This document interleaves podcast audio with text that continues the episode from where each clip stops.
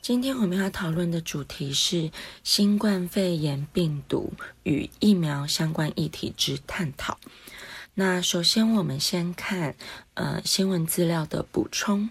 那从第一个新闻资料里面，我们可以看到美国它在捐赠疫苗，可是呢，呃，却没有办法达到目的哦。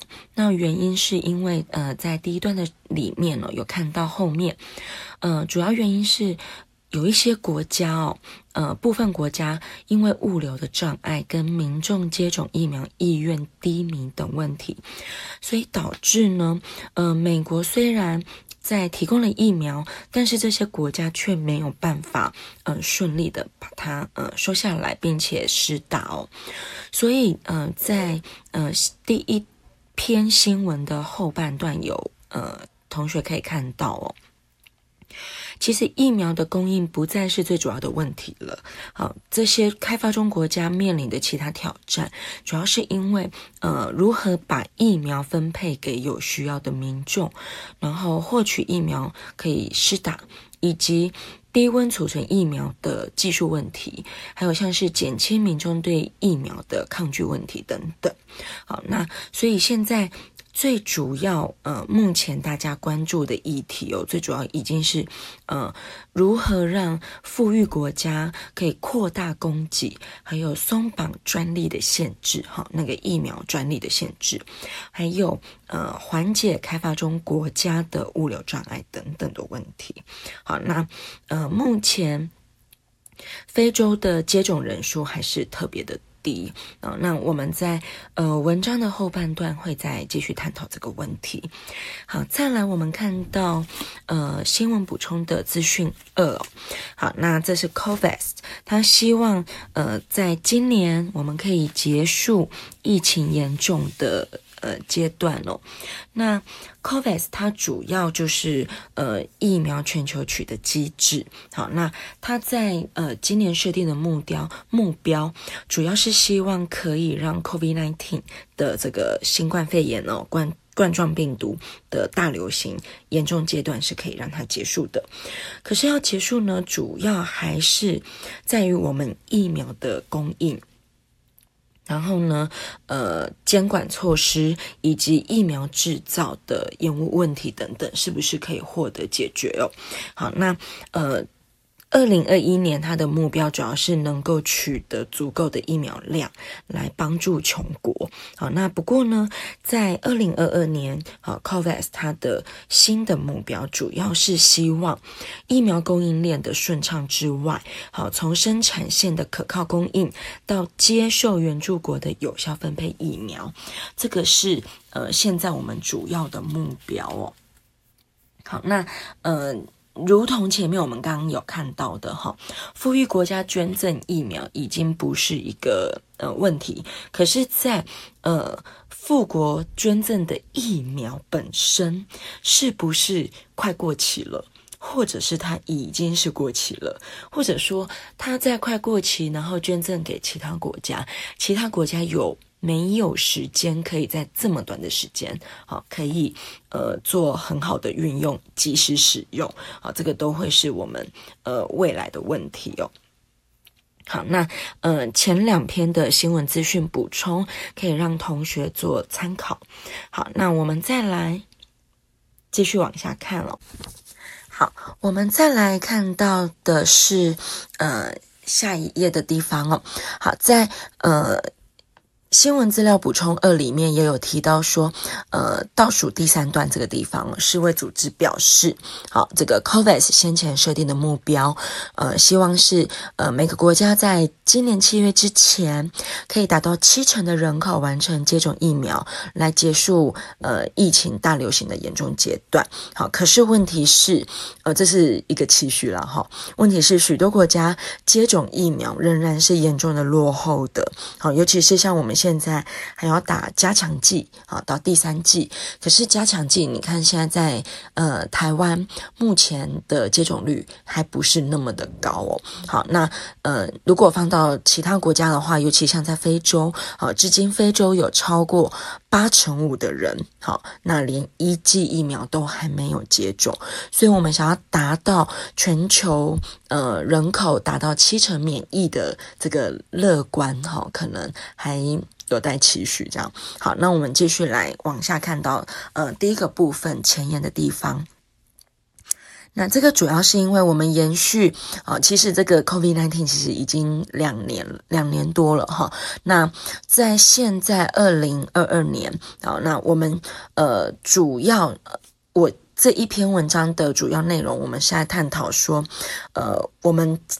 未来要怎么应应的问题哈，所以前面我只是先带过说，我们在呃从二零一九年到二零二零年，我们从疫苗的研发好，然后到临床试验，然后到快速通过，好，这个基础的背景知识，这个大家是了解的，好，所以我们主要进入到是疫苗如何分配的议题，所以我们直接来看到底下的第二个第二个部分，时事阅读。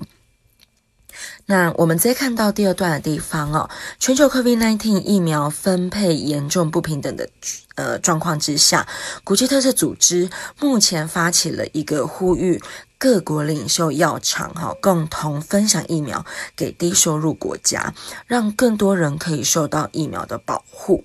好，那这个从经济的层面来看，当然是好的，因为当呃大多数的人口可以完成疫苗接种的话，那我们就有重启经济，并且让呃经济呃可以增长的机会。哈，就是让我们现在呃目前。呃，经济停摆是有一个很好的刺激效果。好，那相反的，如果说今天呃疫苗接种率低，或是自然免疫力极低的国家，他们往往哈就是只能采取清零策略啊。不过我们以现在的局势来看，要采取清零其实是有难度的吧。好。再来呢，呃，许多第三世界国家仍然面临着疫苗不足的窘境。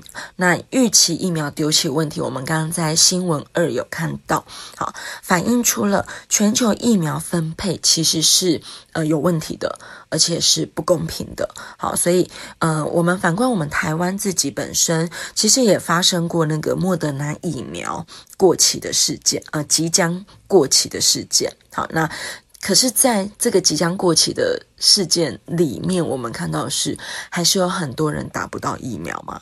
好，那所以呃，这个是让我们可以回头去反省政府在做这件事情的效率，好，以及呃，它在分配上是不是呃可以被讨论的。好，好，那再来是看到呃，在二零二零年的五月哦。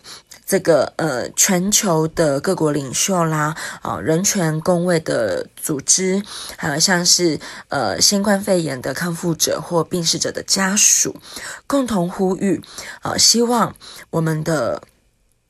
全世界的人们，哈，都可以享受到科学跟获得疫苗的福祉，如此我们的世界才会安全啊！因为我们知道这个 COVID-19 必须要是国与国之间的合作，好，它已经不是单一国家，它已经进入到呃全球治理的问题了。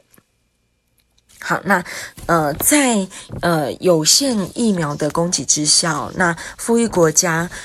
基本上，富裕国家在分配前，他一定是先满足自己国家人民的呃需求嘛。好，所以在富裕国家自己的利益垄断以及他们主宰疫苗的分配的情况下，我们可能没有办法那么乐观的让疫苗成为全球的公共财。好，那在呃此外哦，再来。在各国疫苗仍然普遍严峻之下，我们看见大国，好，世界上这些拥有这个疫苗发展哈以及疫苗权的国家哈，呃，在疫苗的议题上角力不断，好，那这个也可以延伸到我们所谓的疫苗外交，好，那从自身的国家利益出发，好，那这个在。全球对抗疫情的合作跟协力。呃，一定会造成一定的阻碍的。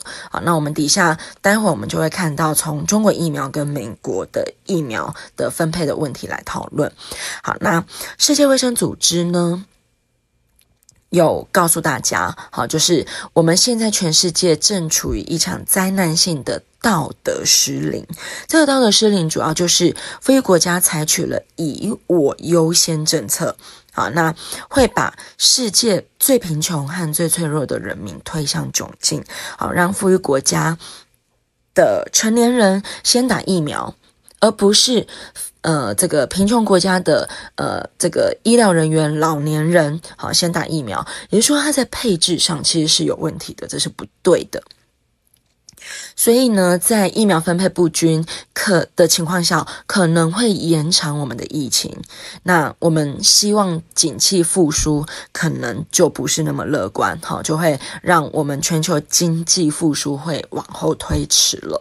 因此呢，为了寻找公平结束新冠肺炎疫情的途径，各国政府应该要确保每个人都可以获得疫苗的平等，好，否则可能会让我们的人权。会呃恶化，好，那这个就是有关我们呃道德上的问题。OK，那后面我们会再分不同的观点来探讨这个议题。首先，我们先来看从中国疫苗为主，好，那我们来探讨中国疫苗研发然后到分配的问题哦。呃，在二零二一年的八月五号，哦，中国主导了一个。国际论坛叫做新冠疫苗合作国际论坛，那会议主题主要是加强疫苗国际合作，推进全球疫苗公平合理的分配。好，那呃，这个联合国秘书长主要对这个。国际论坛是持以肯定的哦，因为虽然新冠疫苗的快速研发跟生产是人类社会带来克服 COVID-19 的巨大希望，但是如何公平公正的把这个生产出来的疫苗可以尽快的送到世界上每个地方的人，却是一个很大的问题哦。那这个会议基本上主要就是把。呃，各个有生产能力的国家，还有药厂聚集在一起，让彼此可以分享彼此的经验，还有彼此的技术跟知识。好，那这个都是有助于让我们疫苗分配是可以获得改善的。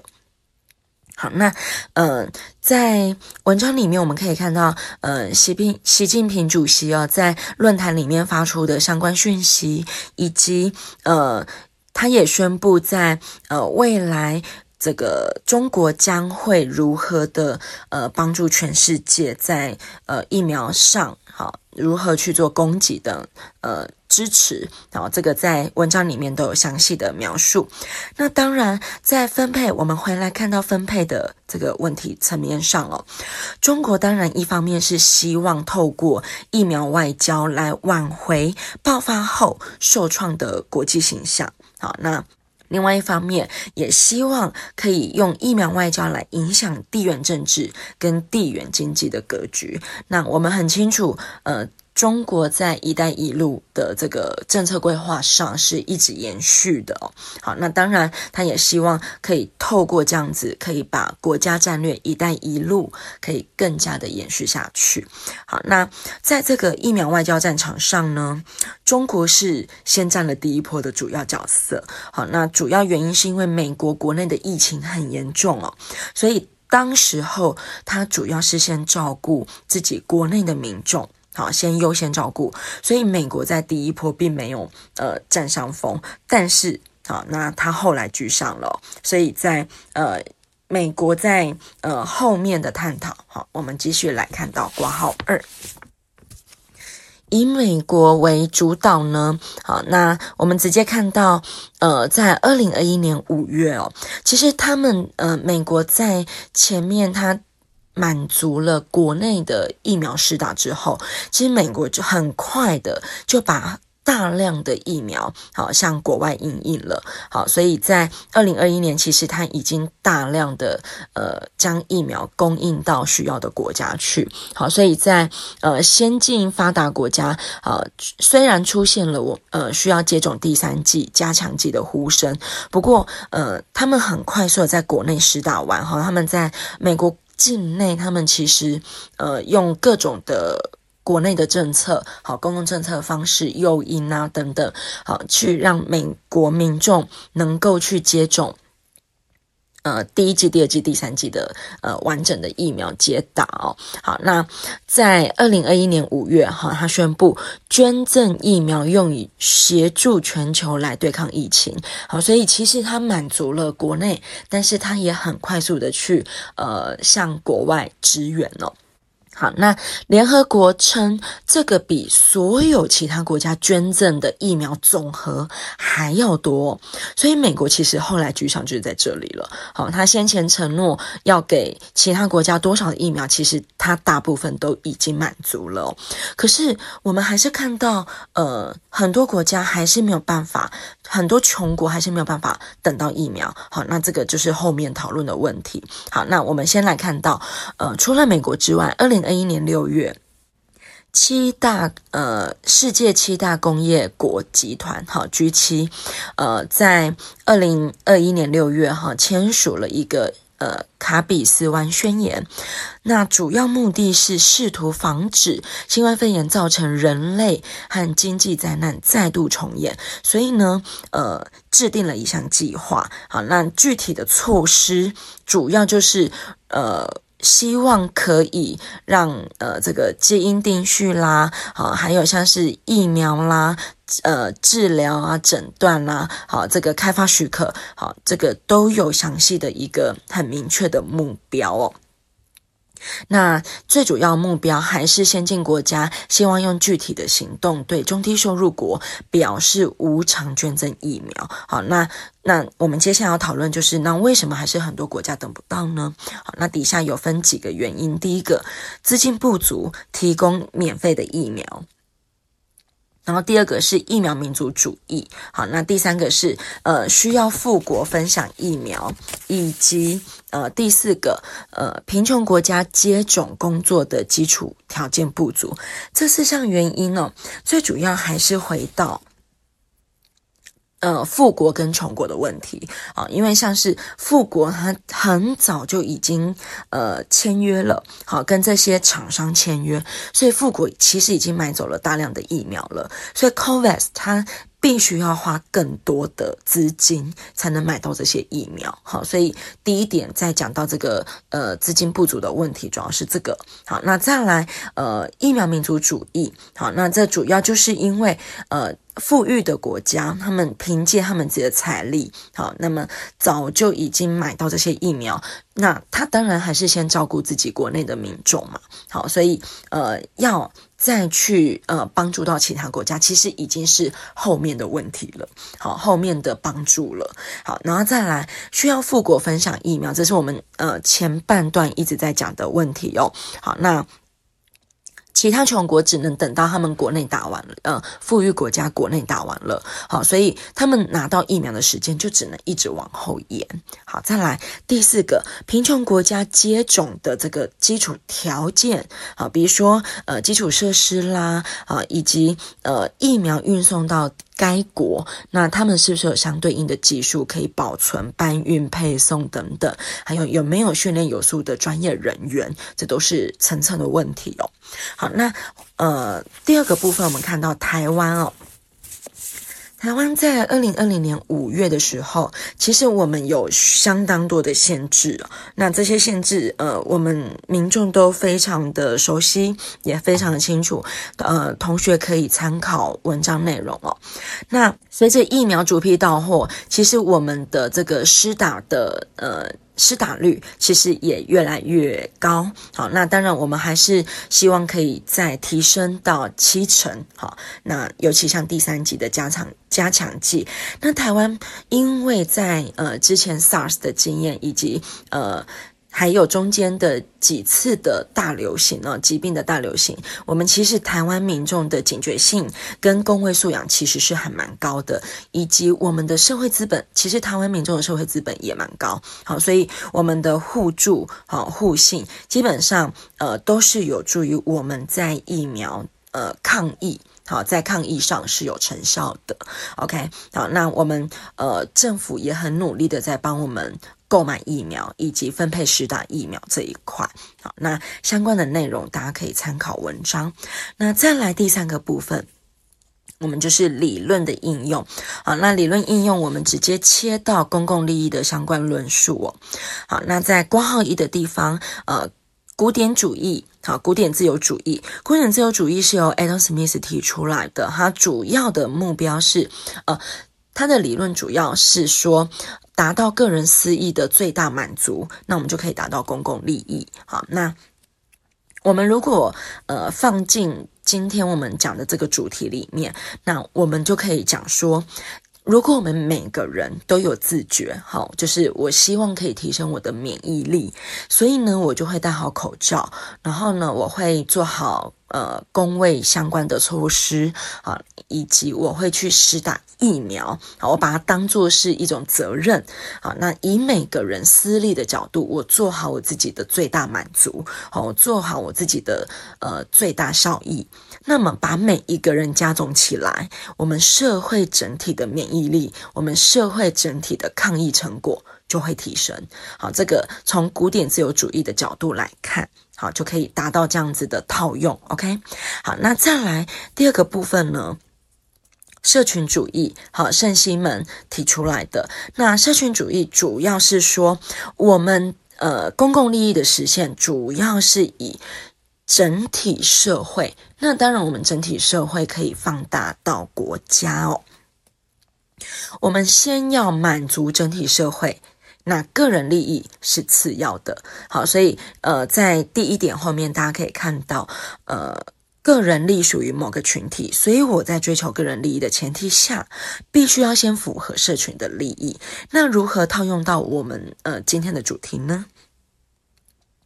我们知道防疫措施可能呃会为你个人带来不便，哈，比如说我们要扫实名制啊，好，或者是说我们随时随地都要戴口罩，好，你戴口罩也要付出相对应的呃成本嘛，哈，还有像是呃我们可能呃到每个地方我们都要呃喷酒精啊等等，呃甚至于呃可能呃在。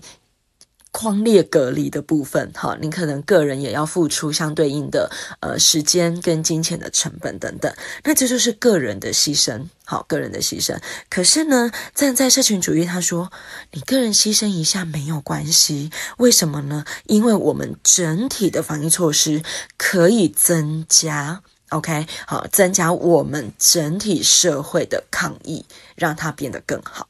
那整体社会的抗疫变得更好，这就是公共利益。好，让我们赶快经济复苏啊！我们希望能能够回到所谓的以前，好，可能回到回不到以前的正常，但是我们希望至少能够更好。OK，好，那这就是整体的社会利益，好，争取整体的公共利益。那在社群主义里面，它就是希望我们先让社群的利益能够提升，好，那个人利益可能相对应的会被牺牲。好，那再来看到第三个，托克维尔讲的理性自立。那理性自立里面呢，它主要的内容是讲私益跟公益是可以相辅相成的，好，所以呃，这个蛮简单的哦，比如说戴口罩这件事情，我们可以保护自己，保护自己就是私利的部分，好，那同时也可以保护。他人，那这个他人，我们就可以讲到是公共利益哦。所以这保护口罩，啊，不是戴口罩这件事情，是可以保护自己，也可以保护他人的。好，好，再来，我们看到呃第三个部分，哈，讲到衡量公共利益的观点。那其实这个部分就是延续上面公共利益的相关论述。好，那我们来衡量里面的内容哦。好，那我们看到。能不能达到公共利益呢？比如说戴口罩这件事，或是我们的防疫措施能不能达到公共利益？那从边沁的角度，他就说我们要去衡量幸福跟痛苦指数。好，那幸福跟痛苦衡量计算，如果幸福大于痛苦，诶，那我们的防疫措施就是可以执行的。好，那当然了，我们在衡量之后，好，比如说抗疫措施跟牺牲自由里面，我们当然会觉得抗疫带来的。整体的幸福感一定是比较高的嘛，哈，因为我们大家都不想要生病，也不想要染疫嘛，OK，好，那所以从这整体来说，哎，那我们的指挥中心的这些抗疫措施是可以执行的。好，再来第二个部分，圣心门的社群主义其实跟呃刚刚讲的那个。呃，社群主义其实是一样的。好，那这个在衡量的部分，主要是从桑德尔学者而来哦。桑德尔他主要也是从国家利益至上。OK，好，那大家就可以参考我们刚刚讲过圣西门的呃角度。好，在第三个，呃，John Rawls 讲的社会主义。这个社会主义的部分，主要是从呃弱势族群，好，我们要优先考量。但这个放在我们的。实例题里面哈，那就像是我们在施打疫苗，我们其实是有分阶段的嘛，哈，老人啊，或者是呃有重大伤病者，哈，基本上可能可以呃，如果适合施打的话，好，我们会优先执行。那这就是我们先让弱势者的利益被优先考量，OK？好，那再来我们就来看到呃相关试题了。呃，第一题哦，我们看到像是呃，讲到大法官释字，好，四七二号解释，好，有关社会互助啦，哈，危险分摊，公共利益，所以呢，我们在呃全民健保，我们要加征滞纳金，这样子，呃，是不是符合呃必要的？好，那主要我刚。第一个讲的就是社会互助、危险分摊跟公共利益。我们从这个地方考量，我们可以发现，这个应该是属于大范围的社群利益。好，所以从社群利益的考量为主。所以呢，牺牲了个人的第二行后面，牺牲个人要加纳滞纳金的规定。OK，加征滞纳金的规定。所以，呃，由社群。优先，然后牺牲个人，好，这个比较是符合社群主义的说法。再来，我们看到第二题哦，第二题是一个延伸考题啊，因为我们讲到公共利益，好，那可能相对应的会有一些呃负面的情况出现，好，那相关负面的情况就是呃第二第二题里面的 A、B、C 这三个现象。好，那这一题呢，主要是看到说河川好在。污水净化设备，好，那个跟直接丢弃，好，丢弃的这个废弃物，好，那这个业者。啊，他就是没有顾虑到，呃，这个我们的河川的呃整洁啦，哈，我们的河川是不是要让大家可以使用？好，所以这个业者没有注意到这一块，他直接丢弃了，所以导致河川变得呃这个脏臭不堪。那这一题主要呢，它讲的是共有财悲歌哦，共有财有个特性，好，同学可以写下来，叫无主物。跟自利，当这两个合在一起的时候，它可能就会导致使用者不会去珍惜，好，也不会有一个约束力啊，因为它是无主物，加上每个人是理性自利的个人哦，所以可能会导致大家的贪婪，好，所以最后的呃结果，可能就会让这个共有财最后是。没有了，或者是变成大家无法使用了。好，所以为什么叫更有才悲歌？好，所以在这个地方大家可以看到，在 A 选项里面的解析，大家可以看到哦，当这个河川哈业者排放废水，导致干净的河川被污染，好，那最后大家都不能使用到干净的河川，好，那这个就是一个呃不好的结果。好，那再来 B 选项跟 C 选项在选项里面都有详细的讨论，哈，大家可以参考。再来第三题，大家可以看到他说，呃，核废料它的存放地点的考量，在第一行里面关键字哦，选择远离人众呃人口众多的都会区，然后牺牲第二行啊，牺牲偏远地区少数居民的权益。好，所以人口众多的都会区 vs。少数居民的权益，好，这个 VS 的讨论，OK，那这个就是一个呃牺牲的感觉嘛。好，那大多数人的幸福为目标，那这就是我们效益主义的探讨。好，大多数人获得目呃获得幸福，那牺牲少部分，这个是呃效益主义说，诶，这个可能是可以被忍受的。OK，好，所以从呃这三题里面，我们可以看到呃考古题的分配啊。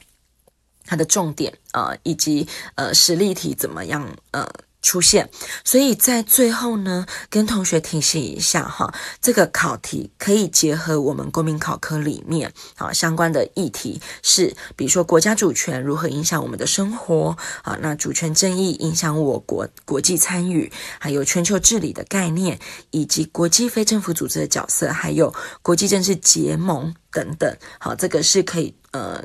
跟这个主题作为结合的复习方向，给同学作为参考。谢谢大家。